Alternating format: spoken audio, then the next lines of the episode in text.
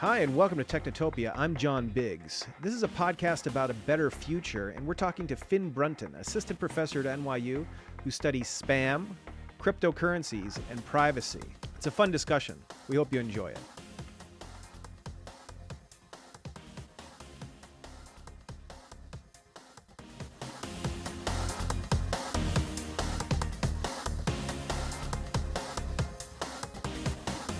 So, three, two, one.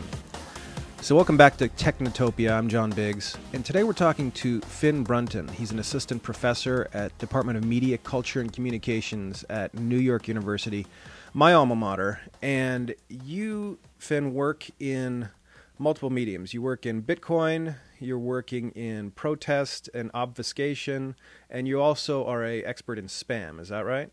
Yes.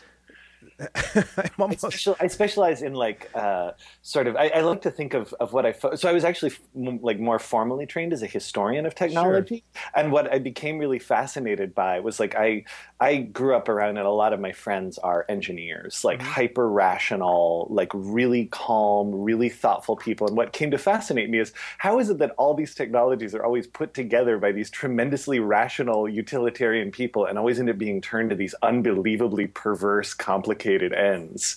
How does that happen? And so, yeah, so I used to do um, website administration and stuff like that. And I started to become obsessed with spammers, particularly mm-hmm. wiki spammers, because it was like I the more I learned about the history and the kind of complex legacies of the internet and the web, the more I kind of just became obsessed with the people who derailed it in all these bizarre directions, all these like unforeseen outcomes. And and very much like seeing similar things coming out of cryptography and then being adapted into developing money and currency mm-hmm. systems and and seeing uh, social network processes getting turned against themselves by people who wanted to fight for their privacy using what my colleague Helen Nissenbaum and I call obfuscation techniques. So, yeah, basically, I specialize in how technology goes wrong or goes awry.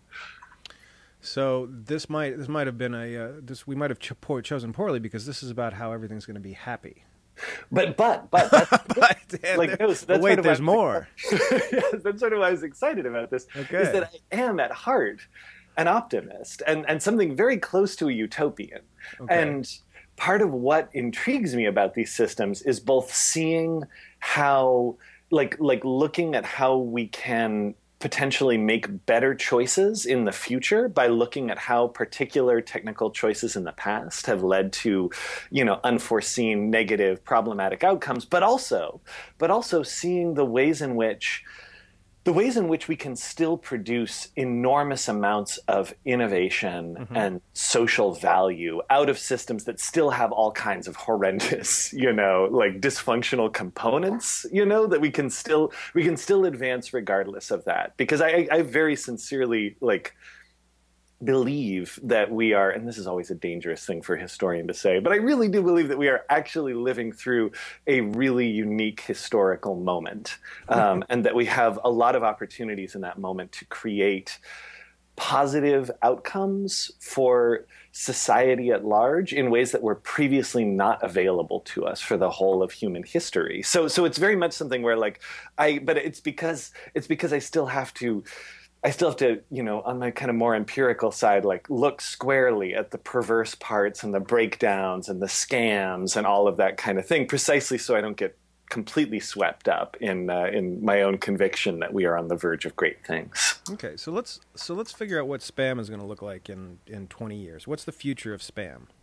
Oh man, why, why does it ex- why does it exist? Is it like a is it a fungus? Is it a virus? Is it, is a there's actually there's a whole section in the in the book that ultimately got cut. Just a little part of it still persists that was called spam and its metaphors. That mm-hmm. was just a blow by blow history of people trying to figure out how to talk about this new thing how to come up with some kind of analogy or metaphor that would allow them to like get to grips with what this is. But but the the so the the thing with spam that is that that is both because I, I really I love this thread of like the technotopia and trying to kind of like stay close to that. So the thing about spam that is both positive and negative is that it's a phenomenon that turns up pretty consistently going back through the decades, like mm-hmm. not just before the web, but before the internet as such.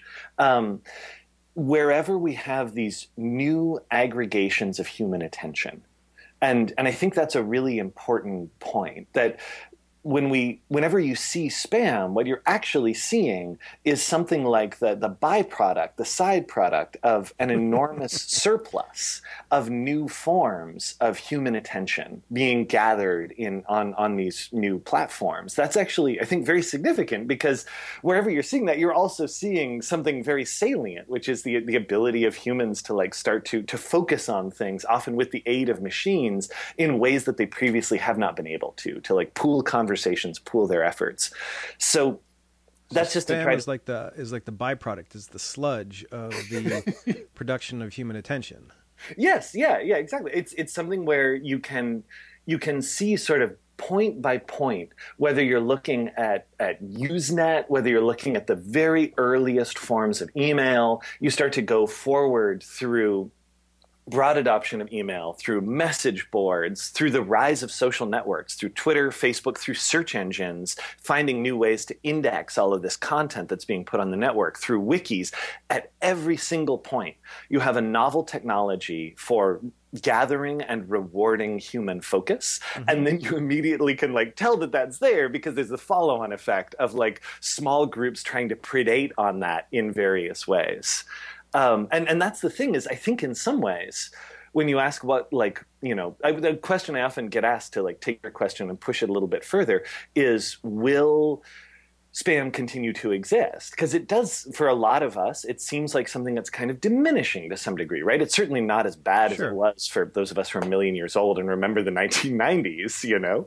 Um, like if you're on gmail now you by and large don't see it even though it's still there. But but part of my argument is that spam will in various ways still be with us and we've seen proliferating systems from ebook spam to mm-hmm. youtube spam to all of the social networks having different kinds of spam accounts propagating on them.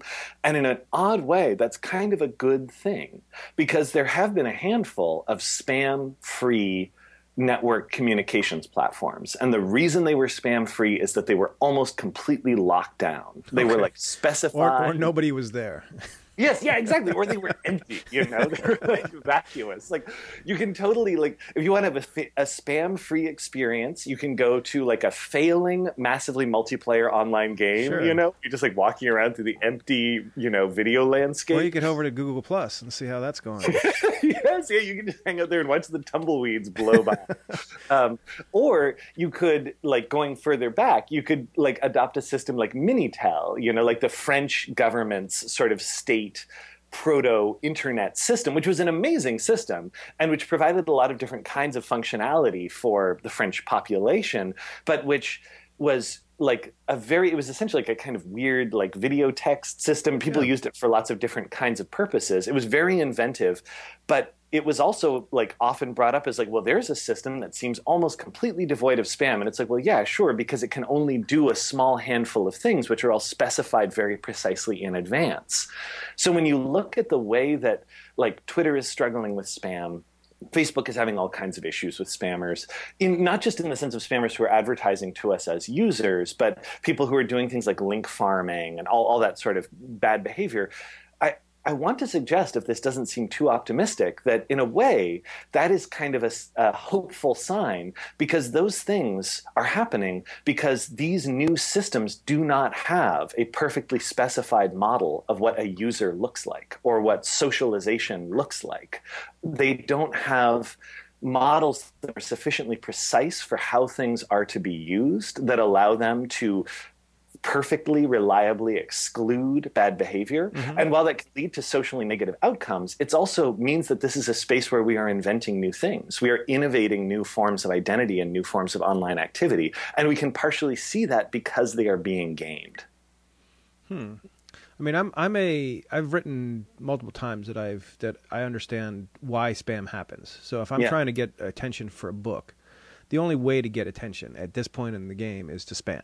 It's and it's yeah. and it's awful. It's it, it makes you feel bad, but it works. So to some degree, there's like there I guess there are levels of spamming. So there's some there's like a there's a I guess the you can you can talk on social media, or you can shoot mm-hmm. a bazooka into social media, or you can inundate social media with garbage, and yeah. all three of those really work. Uh, but but yeah. the but the talking on social media is working less and less, which is pretty frustrating. So you basically need a new social media. You basically it's it's like the it's like the Native Americans leaving the camp after they've after they've filled it up with garbage and they go to the next one, I guess. Yeah, leave the midden pile. Mm-hmm. yeah. No, well, and, and sorry, go on. I didn't mean to interrupt. No, I mean just uh, so what you're essentially saying is that in even in a utopia there has to be some sort of some sort of leakage. There has to be some sort of attention attention um, hunting predators that are going to use the system for their own ends no matter what. I mean unless unless we come into a perfect into a, perfectly uh, efficient friction free commerce system where you can't make where it costs more to spam than to than to just sell stuff normally right? Yeah yeah. No, and there and there have been a number of different proposals over the years that sort of built on exactly that to find and in fact one of them as I'm sure as I'm sure you know is actually a really interesting root component of what became Bitcoin was a project to try to think about like generating very small sets of hashing problems mm-hmm. that would make it extremely difficult to send email in large volumes sure. without doing this, you know, Adam Back stuff. So but but to your point, like this is this is one of those things where like so so there's been this whole recent kerfluffle on um, Twitter around managing not even people who are doing straight up tweet spamming, where you're like getting you know DMs or weird follow requests mm-hmm. or people's accounts getting hijacked, but instead accounts that seem more or less like they might belong to actual people, but the whole focus of the account is to retweet other accounts in a larger network that is uh, trying to sell people SoundCloud listens. Mm-hmm. You know, so you can like put up your song and then you can like yeah,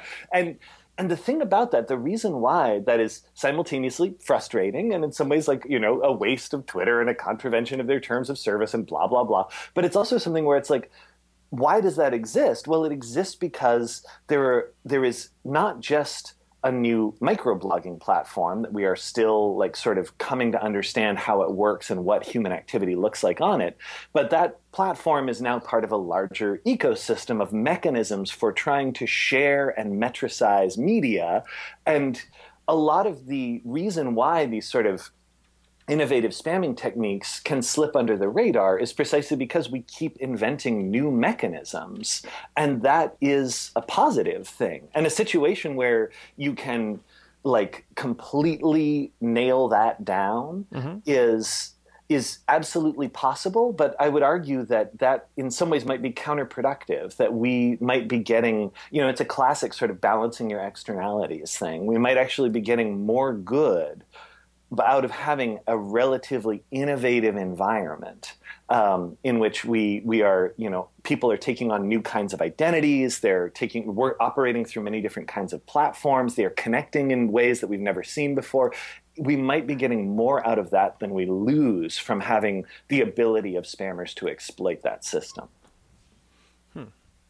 All right so so in the future spam will always be with us until we all die that's right well, well, yes, but and this might but, be actually, but it's but it's utopianist. It's still it's still important that it does exist.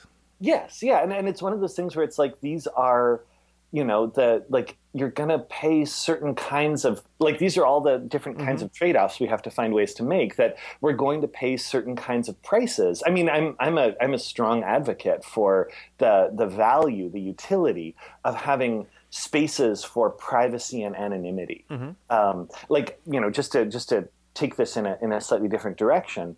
Um, so one of the reasons why I really strongly support um, a lot of different kinds of identity concealing and protecting technologies is because they're vital for whistleblowing for like anti-corruption like knowing that people can safely report for example unsafe work conditions or solicitation of bribes. Like these are things that help to keep a country and a culture safe from the steady rot of corruption and malfeasance.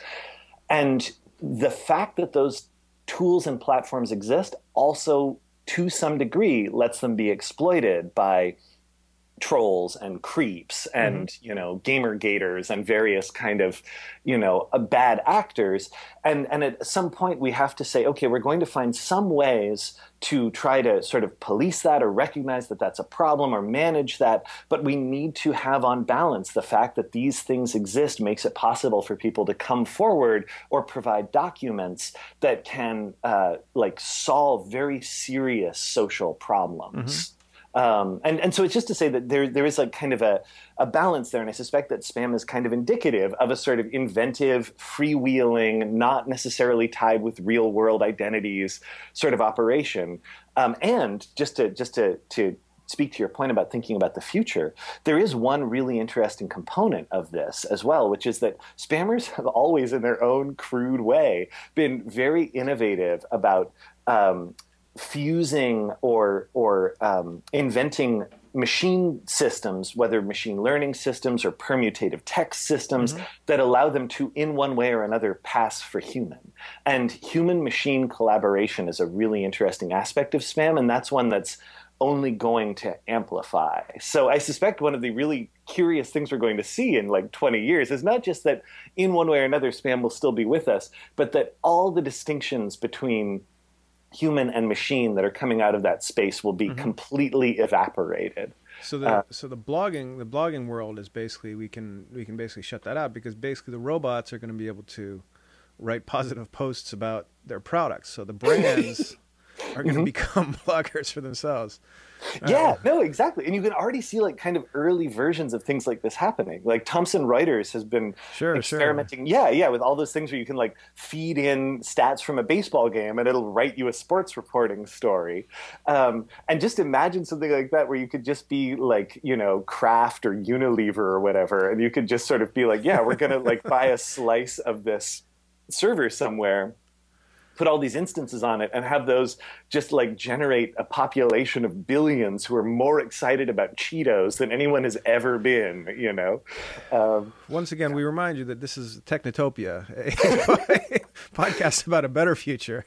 However, but, but that's the thing is that at the same time, the same technologies that enable that are also enabling like these increasingly brilliant um, sure. um, like deep learning systems for for uh, reading and filtering that. So like in my in my dream version of the future, mm-hmm. you actually have like two interfaces, and one is like a wall size thing that is like a you know a Doctor Strangelove scale real time map of everything that's happening on the network. That's all these flows of data. That is sort of the the picture of the world at that moment. But the other, the other is a machine selected perfectly appropriate, perfectly interesting, incredibly important single link to one thing for that day that is the thing that is going to like direct your life on a tremendously important course, the thing that's going to be of the greatest possible significance to you.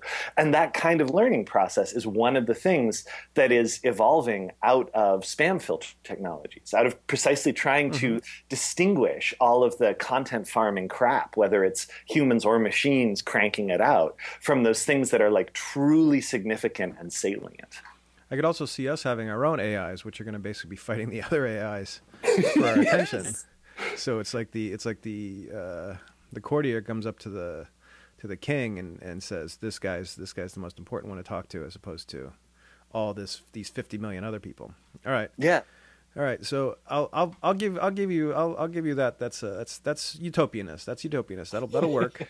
we won't cut we won't cut this this first fifteen minutes out. In terms of privacy, so let's let's yes. not go the absolute the other way. What is privacy, and what what is the importance of privacy in the future?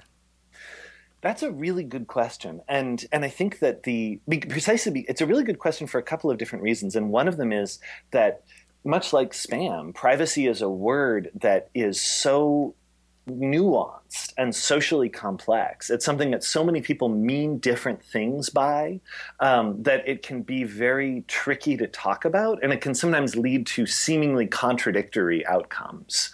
Um, but I think for for purposes of, of this podcast, for purposes of thinking about the utopian future, um, I would I would say that privacy is, and this is this is a, a, a, statement I'm somewhat taking from a whole discourse about privacy that's been mm-hmm. going on for years in law and policy and academia. Privacy is the degree of choice that is available to you about the information that you disclose to other people and what is done with that information.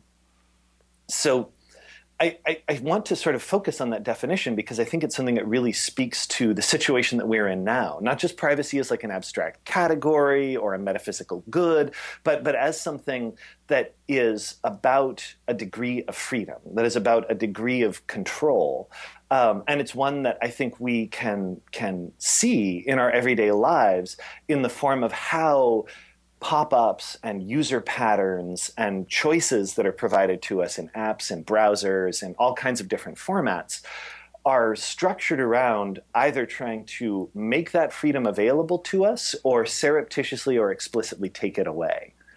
Um, so, in terms of like thinking about it as as a situation that we're in and as a future that we should be working towards, I think that having those degrees of freedom is and this is one of the one of the reasons why I feel very optimistic about our present moment is that for all of the trouble that's going on with the the vast spread of ad networks and state surveillance architectures and things like that we are also living through kind of a unique period in human history in which it has become possible to be a private person in ways that were, for the vast majority of people, either impossible or extremely difficult to realize in the mm-hmm. past. And we're starting to figure out what it means for us to have access to those choices. So, the reason I say all of this is that often when we start talking about privacy online, it's easy to either fall into the trap of like, well, I feel like I have nothing to hide and I don't see why this is so important, or into assuming that this is something that is strictly the business of, you know, like really intense crypto dudes who like, mm-hmm. you know, won't like the, the guys who like, and I say this with love because they're very much my community and my heart is is with them all times. But nonetheless, the guys who are the reason for the joke about how the problem with like getting onto encrypted chat platforms is that then you can only hang out with people who are also on those platforms, just talking about stuff like this. Um, but that but to instead expand that in a more general way and say privacy is about the choice that we all make it's about the choice that we make when we're talking to a friend and we are making we are relying on shared understandings of both what we want to share with them but also what we think they're going to do with that information you know are they going to like allow us to confide in them? Are they going to circulate it further and so on? This is uh, this is what um, my colleague who i wrote this obfuscation book with helen nissenbaum calls contextual integrity. It's the idea that all of our information is only important in terms of different contexts that we we want to know that we're talking to a friend in confidence over a social network and not to our friend and also the police and okay. also whoever you know has put one of the, has put like a single pixel ad tracker on the site that loads without our knowledge et cetera et cetera et cetera hmm. so so the su- suggestion here is that there is going to be sort of selective privacy if i have a I can exist as a person on the internet and off the internet. Yes. Uh, a public person. But then if I need to, if I need to do things that I want to do, whether they be in terms of my relationships, in terms of the whistleblowing that I want to do, the writing mm-hmm. I want to do, the it's going to get far easier to to disassociate, disassociate yourself from the human that you are and put yourself out there in a digital way that is completely untraceable. Yeah, no, exactly, and I think it's something where we are um, we are going to become steadily more like granular in this mm-hmm. respect. Like there's going to be more fine grained uh, forms of approach to this where you can you can precisely like and i suspect one of the really interesting things about this is that we are going we're a very adaptable species and we tend to discover like new things about what we are capable of or what we are interested in when those affordances become available mm-hmm. and i suspect we are going to see in really interesting ways much more like um, complex senses of identity that we have that goes beyond the kind of like I think a very pernicious component of the way that social networks evolved in the early mid 2000s was around this model of public and private as being binary you know that you're either a private person or a public person that everything is sort of out or it's not. And and instead to sort of say that there is there are there are much more degrees of things that to put this in a, in, a, in a somewhat more historical way, one of the really compelling things for me about going back into the history of people's identity was the degree of flexibility that people created in an analog world where writers would like write under various pseudonyms, like mm-hmm. some of them consistently, like this pseudonym would be for writing this kind of thing. Um, certain sorts of anonymous public announcements would be made there would be things that they would write under their own names there would be like we we can take on many different kinds of selves. And I suspect that that will be the basis for a great deal of amazing cultural production that is going to come to pass. Where part of the question, of course, not to hopscotch a little bit, but part of the question that's going to link into this in a larger way that's interesting to think about from the perspective of payment systems is if you can create a situation in which it's possible for someone to be, you know, um, Stephanie, whatever real identity person who is also, you know, Xbot 2007, mm-hmm. the amazing dubstep producer, and for those two identities to never have to necessarily overlap while she can still be compensated for the incredible dubstep music that she's producing in that space. Like, if there's ways to move compensation around without necessarily having to link real world hmm. identities together, I think that will be something that will lead to an amazing efflorescence of selves. Um, and and to some really interesting kinds of like personal flourishing that we have not really seen before. So we're moving from multitasking to sort of multi personality. yes, that is actually no, that is a really good way of putting it. Because now I notice increasingly with the people that I spend time with who are sort of in more in one way or another like experimental spaces mm-hmm. that you like you look over their shoulders while they're on their laptops and they have multiple windows open. And those windows aren't just open to different apps, right? Those windows are open to different browsers that have different cookies on them that connect to different identities. Sure. Well, yeah, like, so, I mean, yeah, now you have different Slack chat rooms that you're you talk to the like I have I have my fintech play that I talk to in there. I have to be one person, then I talk to the to the TechCrunch people in another one, and then I talk to uh, Stefan, my partner, in, in on Technotopia. Uh, occasionally, and then it's yeah. kind of it's interesting. That's uh, that's actually okay. So we so we so we took away we took away a positive. Yeah, yes, we totally, we totally did. We saved it. I think that it's going to be like, like this is the thing, right? So, like William Gibson, like to talk about how we we tend to like when we're when we look at science fiction, a lot of sci-fi is about externalizing because that's the, one of the best ways to kind of help us get to grips with it. It's about externalizing futuristic things that are actually going to be internally experienced. Hmm. You know, so he had this wonderful comment about how when you look back at like all of the virtual reality prognostications of the 90s which are now you know kind of coming back in in other interesting ways but but he said it was all about this idea that like you were going to have the giant goggles mounted on your head and doing all this stuff. And he said look at people who are using smartphones now who are like stumbling into traffic mm-hmm. you know? Like they might as well have VR goggles on. The VR goggles were a way for us to talk about the idea that future digital content that that virtual experience was going to be totally absorbing and engaging in this in this very profound way. And i would suggest by the same token that one of the best things about sci-fi movies is like the the crowd scenes, right? Where someone's like walking through the future bazaar in Chiba City, and it's mm-hmm. all like in the background. There's all these kind of like crazy, strange people who are part of weird futuristic subcultures.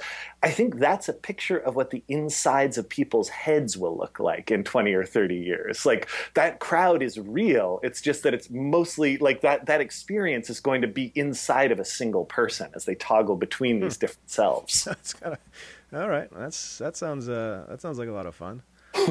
so just to be super optimistic. Perfect. You know? Yeah. Finn, thank you very much. Uh, I'm glad we could have you on. This is uh, this is very very cool stuff. We let's bring you back on a little later for the uh, for the Bitcoin stuff too, because I think that's.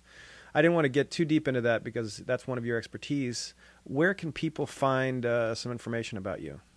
I, I, everything can be found at uh, finnb.net, mm-hmm. F-I-N-N-B.net. And you're just you've just completed a you just completed a book, right? The uh, the obfuscation book. Yes, yeah. Helen Nissenbaum and I just uh, our book just came out, and I actually just had the best endorsement for it, which was I was doing some research on the dark web on like onion sites. Mm-hmm. I was mm-hmm. like navigating around between these different things. I was looking for these chat applications that have payment systems built in. And so I was on this one onion router site and I found a link at the bottom that was like library of crypto papers. And I clicked through and there was the obfuscation book in PDF. Perfect. And I was like, awesome. You so, know. So in, in, one way they stole it, but in another way it's uh, it's out there they're exactly the people I would like to be Perfect. getting my hands on. So, right. yeah. This has been Technotopia. I'm John Biggs. We will see you next week. Thank you for listening.